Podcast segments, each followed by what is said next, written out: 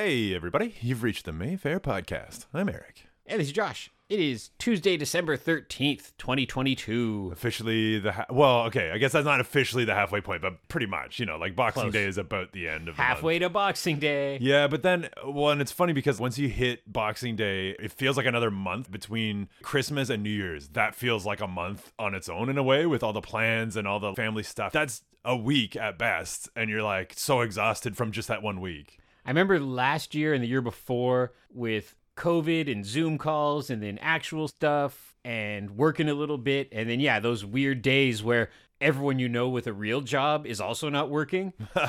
and then you're just, I remember being like, I don't know what day it is. I don't know where I am. I Yeah. feel weird. It was just this thing of I'm used to not working Monday to Friday, nine to five. But then you start noticing it when all the kids are out of school and nobody's working and there's tumbleweeds going down the street. and you're like, did we all just stop? Yeah, and plus, like, you get the schedule a couple weeks in advance, usually around this time. So Yeah. it's like you do need to know what day is what, but at the same time, kind of not really in a way, because it's not like you're waiting on Lee to send you the thing, you know? Well, I said, yeah, like next week we have the option of doing two podcasts in one day. Mm-hmm. And there's pros and cons to that where we could get it out of the way. Yeah. But then I almost feel like that jinxes us where something really exciting is going to happen. It has. Uh, I'm pretty sure every time there's been Yeah. something, nothing like world altering, but something that we were for sure going to talk about for five to seven minutes. and then we wait another week. It's almost the whole example of so yeah, right now I think Lee has 3 weeks of scheduling, Wow. which I'm just it's a slow burn. I'm catching up with this work. I've always got something to do at the moment. So, as we speak, everything's updated on social media and our website, but I'll be able to get a head start and maybe even before Christmas or so have those extra 2 weeks on there. Hmm. And it's funny because someone just the other day asked me, "Will you ever go back to the monthly schedule?" And I explained why, and he was he was both very interested and was like, "Oh, thanks for the explanation." Hmm. And I said, "Monthly schedules are fun, and we all like those good old days of the Mayfair of having that not monthly schedule. It was like a six week schedule up on your fridge." Yeah. but it means you can't hold over Banshees of Inisherin for a second or third week. It means you can't program a tribute screening to somebody if, say, Angelo Badalamenti dies. For example. For example. if he died. Not to play spoiler, but we might have a tribute screening to him coming up. yeah, he may have died. Yeah, just Yeah. to be clear. the Mayfair curse.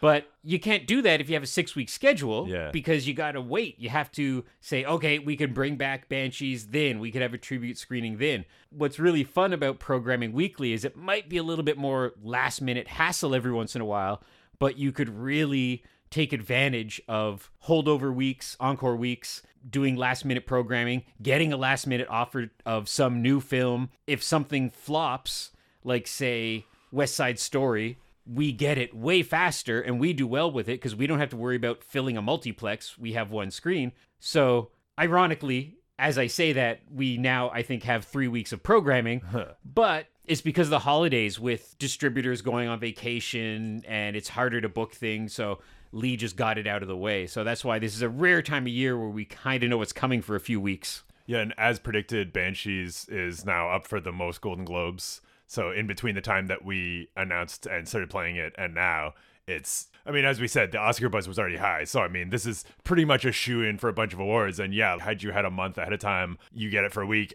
then it's announced all these awards, and then it's like, well, it's gone. So that's exactly exactly it right there. Just the perfect timing for us. I mean, that generally it does mean, you know, for the average person, that's how they find out about a lot of these movies. They're like, oh wow, 13 awards or whatever it's up for, you know, like then they, they want to come out and see it in an environment like this, you know, and, and I mean those schedules were awesome, obviously, but I mean I gotta think that wasn't cheap for you guys to print them up either. and a lot of work puzzle piecing that much at the same time and making sure it's all right. Mm-hmm. and then also not being able to book in rentals that might be more profitable on certain days or afternoons that Yeah. kind of thing which especially now the last two weeks i think we've had eight rentals or so each week and that ranges from public screenings to the church that comes in here every Sunday, to private events, birthday parties, that sort of thing. So it's funny. And the Golden Globes, yeah, Banshees did the day the announcements came out, did 65 people on a matinee. Wow. And usually our matinees don't do that. And right away, I just am thinking ahead and being like, this is the new Parasite. Ah, Jeez. We're going to have this for 18 weeks. Yeah, we hope that every single time, but you know, th- this time it might actually be the thing. yeah.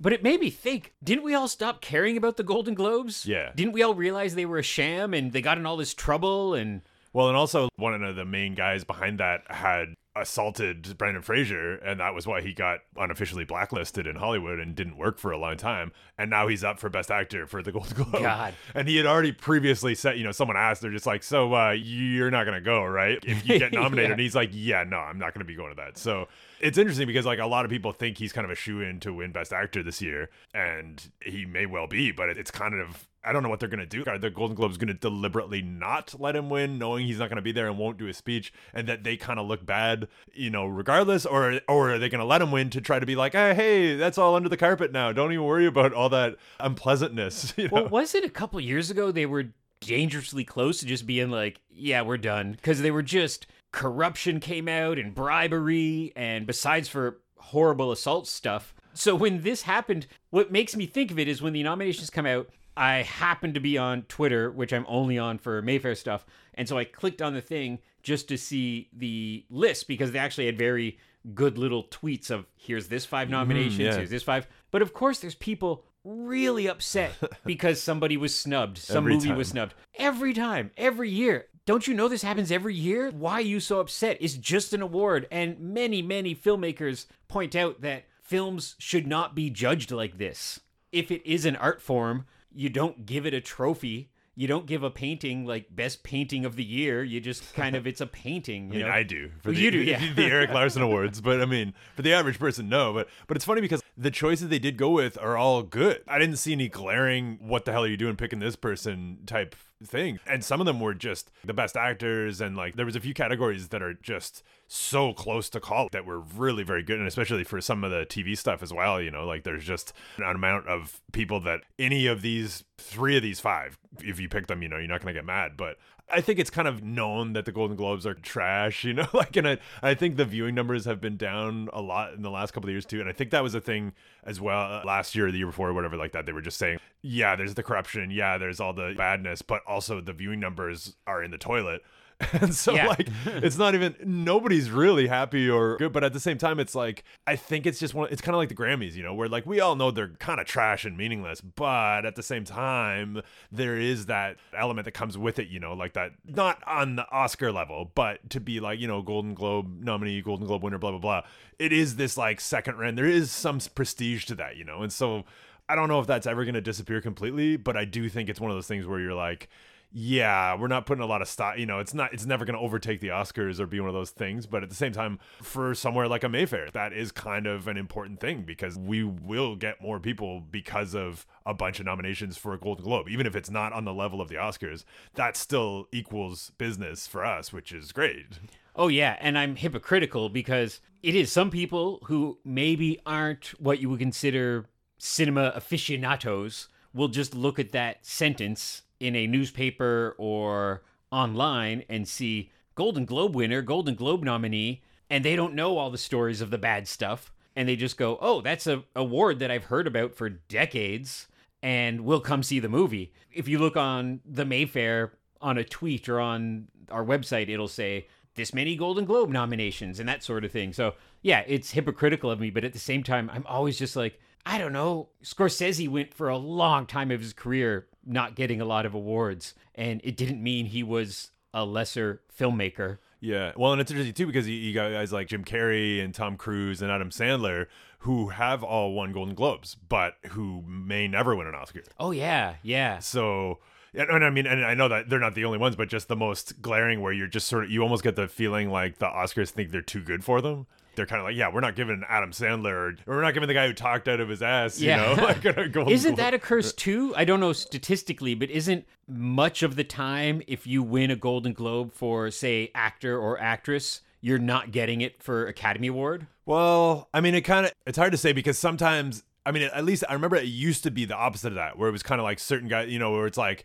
if you win the Golden Globe, you're kind of a shoe in to win blank. I mean, it wasn't like a steadfast thing, but I, I, remember for a while there, that was kind of the thing. And then maybe that was just situational. But, you know, same with like Best Picture. You know, a lot of times when something would Best Picture at Golden Globes, people were sort of like, well, for sure it's getting nominated, but it's now the front runner kind of thing. But yeah, I mean, it's changed so much since then. And I mean, they always seem to have like a wild card nominee that never gets like, was it no, maybe it wasn't. Was it Andrew Garfield that was up last year, but not for the Oscar, or was he up for the Oscar? I like, think so. And wasn't Adam Sandler the same? Adam yeah, Sandler. Yeah, because there was. It seems like every year there's one where people in general agree on the nomination and then they win or they don't for Golden Globe, but then they're not even nominated for the Oscar and there's no real like, you know, explanation for that. I think Michael Keaton got it for Oh yeah. Birdman. Yeah. And then somebody else got it for the Oscar. Yeah, and, and it's like we said before, there's only so many people that can be nominated in the first place. But as we've also said before, why not have 10 nominees or an extra couple, you know, which makes a little more sense for movies,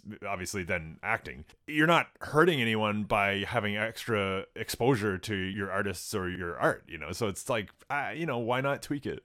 I think Golden Globes always does that weird thing that I heard they were going to change, but I don't think they did. And I admit I didn't greatly research who got nominated the other day, but they always do the drama mm-hmm. slash musical comedy. Yeah. And I think that distinction is so strange. Why not just do drama or comedy and have musical fall on either side? Because sometimes a musical might be really heavy, like, say, Les Mis. Yeah. And then sometimes it might be a little lighter, like one of the Disney things or Little Shop of Horrors or something. So it's so weird that you could have four traditional comedies and then Evita Yeah. in the same category because it's musical slash comedy. That's really weird to me. And what's the cutoff for being a musical? Like, do you have to have four songs? You know, That's like, always the weird thing too. do you? What do you have two songs, but they're big musical numbers? Could that count?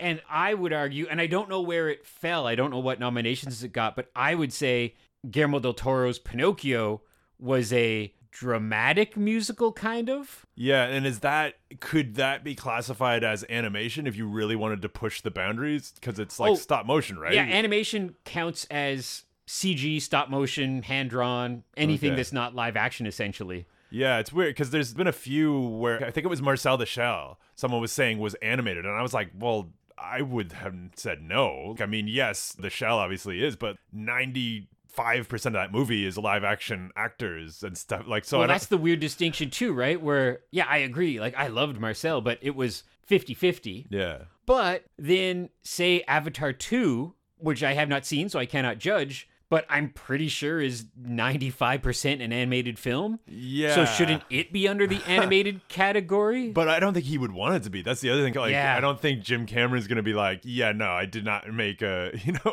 animated film. And also, like, well, actually, it's funny. Apparently, that is up for Best Picture for drama, I guess, or whatever. At the Golden Globes? Musical. Yeah, yeah, exactly. And it's not even out yet. That's the other kind of funny thing. Like, the majority for the actors, for sure. Only The Whale is out. The other four are not even out yet. yeah, they're not even out limited release Yeah. style. No. And That's some of so them, one of funny. them's February, I think, too. January for sure for one of them. One I think was February. Yes, they've played a couple film festivals, obviously. I don't know. I understand that it's they're doing this ahead of time, and by the time the Globes actually happen, you know, those movies will in theory be out. But it is weird, you know, when you see these lists and you're just like, I literally can't comment because nobody b- apart from critics has seen any of these. I wonder what the rush is. Why not have the nominations announced in January Mm-hmm. and the award ceremony in February or March? Yeah. What the rush of, yeah, like- April, even like you know. It's so strange, yeah, because who cares when the award's given out if it's for the calendar year? I always used to think that about magazines back in the day. I remember Entertainment Weekly would have its best of the year issue come out in early December. What if some really great song or movie comes out in the next couple weeks? You haven't reported on it and it's in the calendar year of 1995 or whatever. Yeah, people do that with their top 10 albums or whatever. They put them out like, yeah, first week of December. There's still time. Like, I mean, weird. yeah, it's semi unlikely, although not with movies. That's kind of peak award movie release. You know, that's kind of December about Christmas tends to be when they put out Oh, a yeah. couple and and so it's just you're totally right. How could you possibly unless you are seeing this stuff ahead of time like most critics are but then at that point you're I don't know. The whole thing feels weird. It's almost like ha, I saw this and you didn't. You know, like you know, it's not really, but Yeah, some staggering number like 80% of nominated films come out in December. mhm. They figured out the game where I think once upon a time they would just release a movie, but then they went, oh, wait a minute. If we release it in December and send out the screener copies, it's fresh in the critics and voters' minds. Yeah. And then hopefully we get a bump in box office in the early new year. yeah. And same with re-releases. They did that for Parasite. I think they put it back out closer to award season to try Yeah. to get it in people's heads. You know. Well, there was a couple of Oscar type movies that we were ready to screen before the end of the year, and Lee said they got pulled because they want to put them in the multiplex. Oh God, And I'm like, that's not going to work. People in the multiplex are busy watching their multiplex movies. That's really annoying. Yeah, so we'll get them, but we'll get it in January or February or whatever. Yeah, and it's funny. By the same token, January, February tends to be the where movies go to die uh, Yeah. portion. You know, where people they're like, "Oh God, this is trash." Not taking myself out of the equation, it tends to be horror movies a lot, Yeah. a lot of the time, and they just kind of just dump them. Like January, February is notorious dumping grounds, but it's a bit ironic because now you're sort of battling with the awards bait stuff as well. Yeah, we have that leftover content. So it's like you know, it's my kind of awards. You know, Yeah. dumped horror movies. Okay, so let us chat about the movies that we have coming up the week of Friday, December 16th. First off, we are, as we kind of mentioned, holding over the Banshees of Inisherin for a second week. Very popular dark comedy Irish drama that is very likely going to be up for a bunch of Academy Awards very soon, whenever that's announced. Yeah, that must be. I guess that's the only other reason that the Golden Globes don't push it up because they have to be before the Oscars, or they're literally meaningless at that point. Yeah, yeah.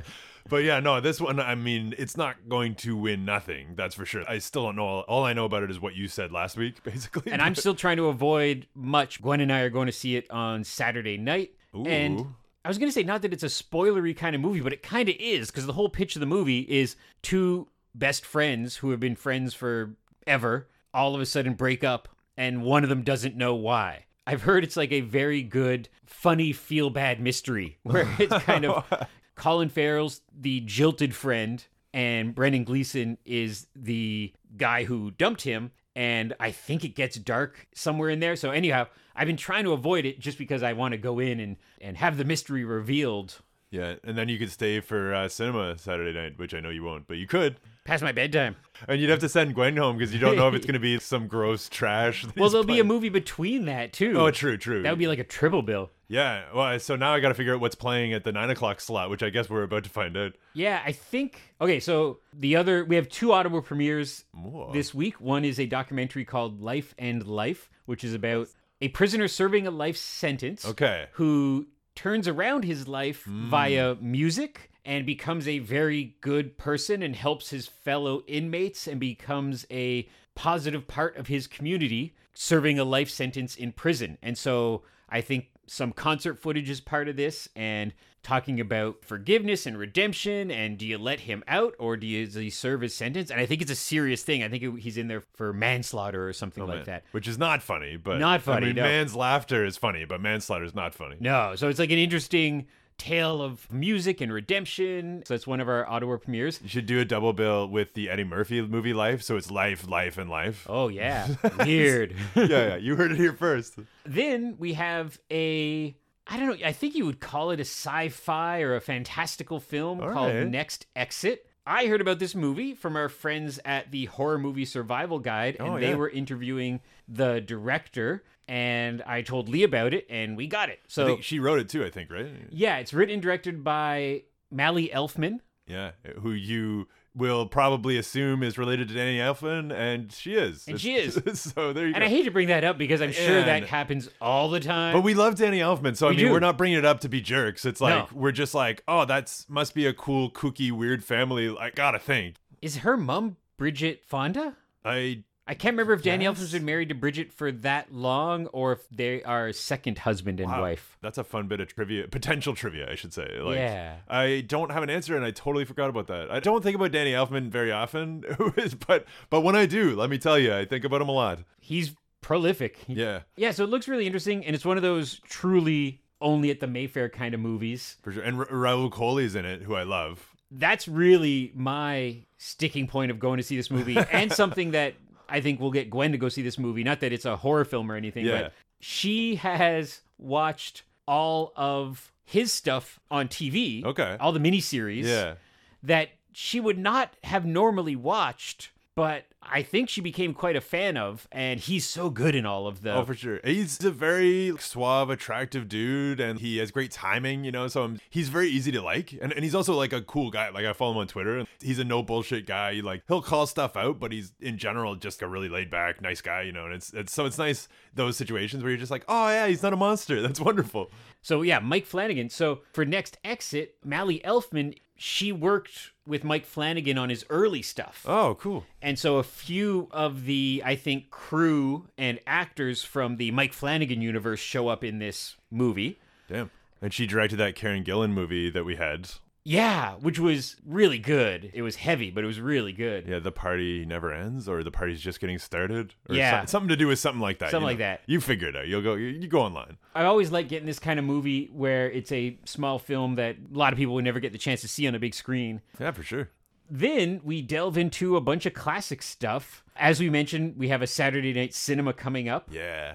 Don't know what it's going to be. You could suppose it could be Christmas related, but I don't know. If, I don't Yeah, know I how don't Lee does that. I did the one last December, and it was assuming that was last December. I don't know. Time is A blur. you know, but but I did a Christmas related one for that, and it played really well, and it was super fun. And so, but at the same time, you know, I also like the playing off of expectations. You know, playing like some uh, like a Thanksgiving movie or like I don't yeah, know. I'm trying to think of something else, but you never know. It's gonna be a good time. I'm hoping to make it out. I haven't been to the last couple. Uh, well, hilariously, I guess that the last one he kind of unofficially announced the premiere date for Drag Dragon. Oh, yeah. But then didn't say to not say anything. So a few people went online and were like, "Oh, it's opening." And then I, I was like, "Josh, you didn't tell me." And he's like, "Lee said not to tell anyone." And he specifically told Ian and I, hold out. I got this battle oh plan. God. I'm going to announce it whatever day morning. And then you guys can do the press release. And then it's like, boop, boop on social media. And I was genuinely like, how did that even happen? he gets excited. Like I totally get it. I would probably be the same way. Like I just feel like maybe he was gonna mention it but not specific dates or he just Yeah, whatever yeah. and then it's Lee. He just gets excited and blurts out stuff. I think he forgets that when he is introducing a movie, and if we might have something we can't announce yet because we don't have it officially booked, or it's Yeah. going to be a surprise, or when he comes on the podcast, I think he totally forgets we're sitting here with microphones and that's going out to millions of people. Yeah. At le- tens of people. yeah, yeah. At least 13 people. 13, 15 people. And he'll say something, and then I'm like, do you want me to cut that? or like super swears occasionally. Oh my like God. that's the funny thing. Like this is mainly kind of a family podcast, not deliberately, but just kind of how PG. Yeah, yeah, Like I love swearing, but like Yeah. I, I don't know. My mom could listen. I don't know. Yeah. I'm just trying to be. I want people to be able to enjoy this without thinking I'm gonna drop a super swear, which Yeah. which I'd love to, but I won't. You know. But then when Lee's on, I don't think he's ever not sworn. He's oh, sworn Oh, God, less. no. But I don't think he's ever not sworn at all. So it's like he just it's a bonus, right? And he's the funniest mix of he would take such shame if he thought he offended somebody. Yeah. And he's the most offensive person. Yeah, and, and also he, he really dwells on stuff. Yeah, like if he thinks he upset someone or did something bad or whatever like that, like he really takes it to heart. I walked away from a conversation and came back. It was after going to see Grand Hotel. Okay. And Lee and Gwen were standing there talking about how the famous Manamana song Oh, yeah. from the Muppets came from a porno film. Oh, you know what? I feel like I heard that from somewhere. And I walked away and I was like, I leave for two seconds. Why do I know that? Oh God. Yeah, so that's an example. But yeah, so Saturday Cinema, you said what's before it? What's before it will be the Canadian classic Black Christmas, Oh. part of our holiday season horrors. Oh wow. From Bob Clark, the 1970s classic, just an influence on everything that came after it. If you like movies like Scream, yeah. they all come from the kind of final girl, every person, simple story with a big twist in it. Yeah, this is a classic. I mean, for me, like I saw on Twitter the other day, someone was like, "Oh, hot take," but you know, I think Black Christmas is better than Halloween. And I thought about it, and I was like, "Yeah, I like Black Christmas. Christmas. I like Black Christmas more than Halloween." Yeah. And it's not just like Halloween's a classic; it's amazing, obviously, but I, there's just something. I I think partially it's because it was shot in Toronto, which is kind of cool. There's just there's a real power to it, a little bit like the original Texas Chainsaw, where there's this sort of raw.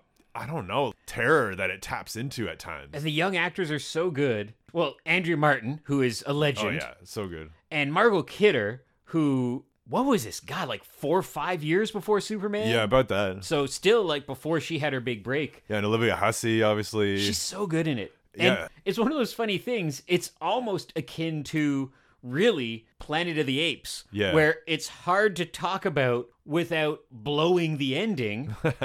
where there's always going to be people who haven't seen this movie and one of the coolest parts is the twist but i just will leave it at that because i think wow maybe there's some folks going to see it who do not know the twist Yeah, and there's also some comedy as well, which you don't often get in these kind of like. It's really hard to sort of juggle that tonality. and it's really that era like if you look i mean a few decades before but the way people acted in say a hitchcock movie or a drive-in b movie had either a campiness to it or a theatricalness to it mm-hmm. if that's a word and in the 70s they really started getting that humanity where margot kidder andrea martin olivia hussey felt like real young women for sure. they didn't have that kind of makeup or costume design or that flair of a classic actress. And so that really made it feel more scary, I think. And that's mm-hmm. why your Texas Chainsaws and your Halloweens really hit, I think, because you're like, wow, that's someone I know on screen versus a star. for sure. And having someone like John Saxon in there is always like a- Always a, good. treat, you know.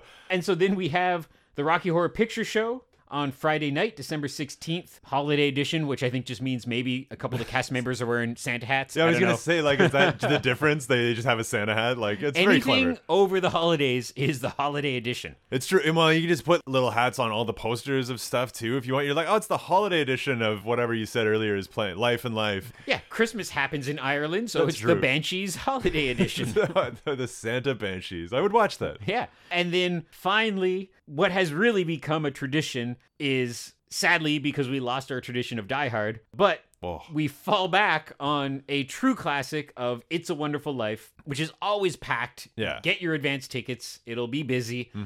And although it is also something I point to when I defend your diehards and your gremlins, because people say, oh, that's not a real Christmas movie. And I'm like, well, It's a Wonderful Life is the Christmas movie, and it's really, I don't know, what, 25% Christmas? If that, I mean, it's kind of like two parts in the movie are Christmas, and that's about it. Yeah, bookended by Christmas. yeah. And the Christmas parts are great. No qualms with it because I get emotionally overwhelmed every time that climax happens. Mm-hmm. But you really point at it and you're like, yeah, it's not like there's snow and carols through the whole movie. No, no. But speaking of Christmas, man, was uh, Saturday morning cartoons packed. Oh, so good. Just to point that out, that was a huge success as always, and you know, but it just inevitably people get turned away at this point. You know, like it's just we're become. I feel bad. yeah, we're too successful in and at least that one thing, you know. And, and even my friends had to. They went off and ate breakfast, and they came back an hour later just to be able to get in. And that works if you don't mind missing some of it because what happens is sometimes a family of four or five with little kids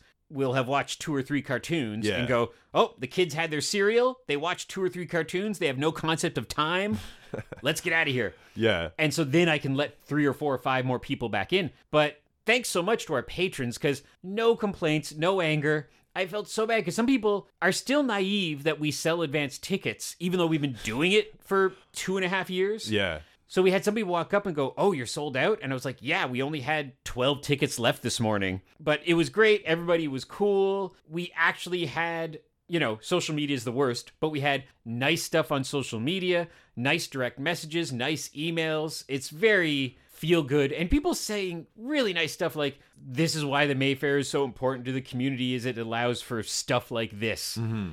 Oh, it's so nice. So it'll be back. I'm not sure quite when. We are still sitting on one that did not get screened way back in March 2020, but we'll see how quickly that our curator has them going because sure.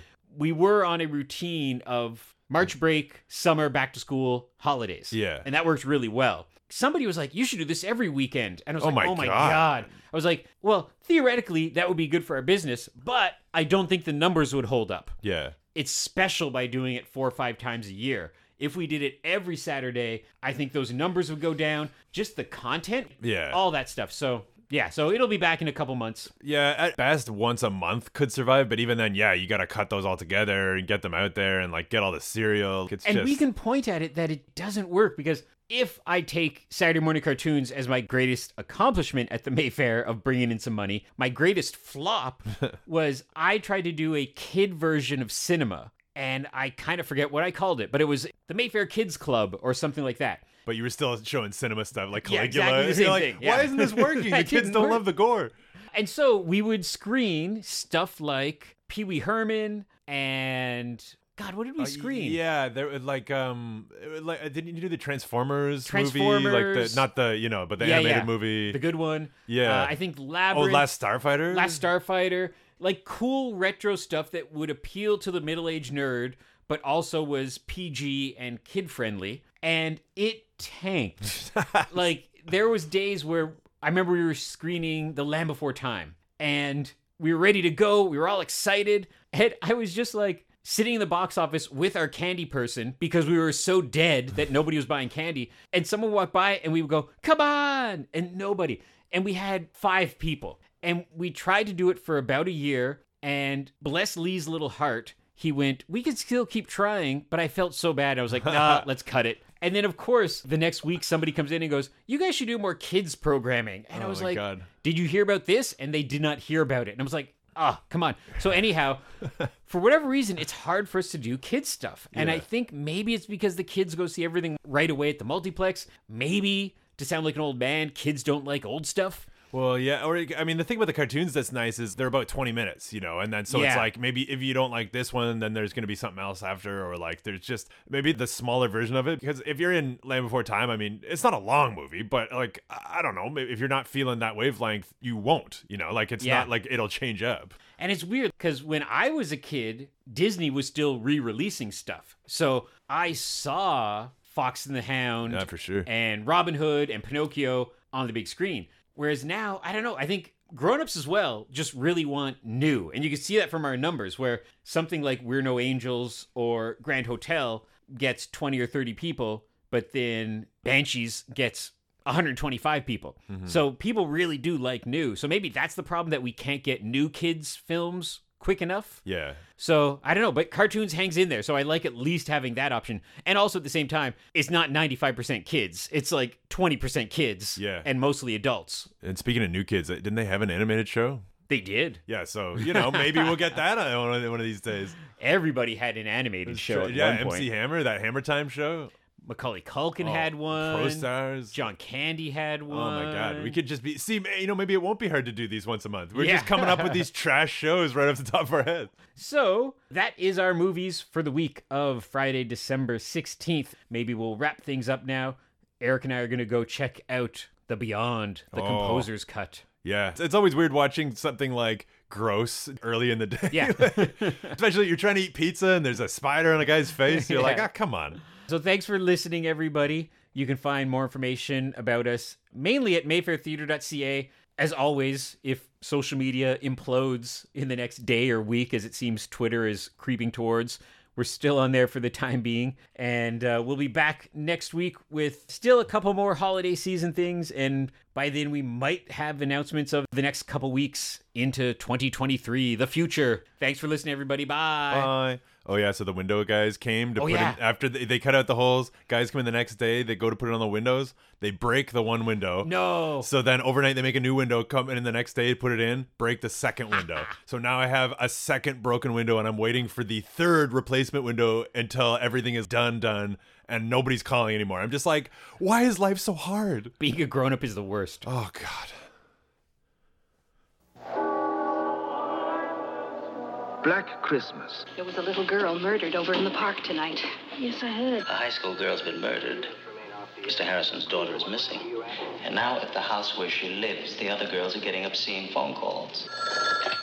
Hello? What do you want? What are you doing? Remember those idyllic scenes out of your childhood? Crisp winter nights, sleigh bells, crackling Yule logs? Remember those? Remember them well. After Black Christmas, they'll never be the same again. Black Christmas, starring Olivia Hussey, Keir Dullea, Margot Kidder, and starring John Saxon as Lieutenant Fuller. If this movie doesn't make your skin crawl, it's on too tight.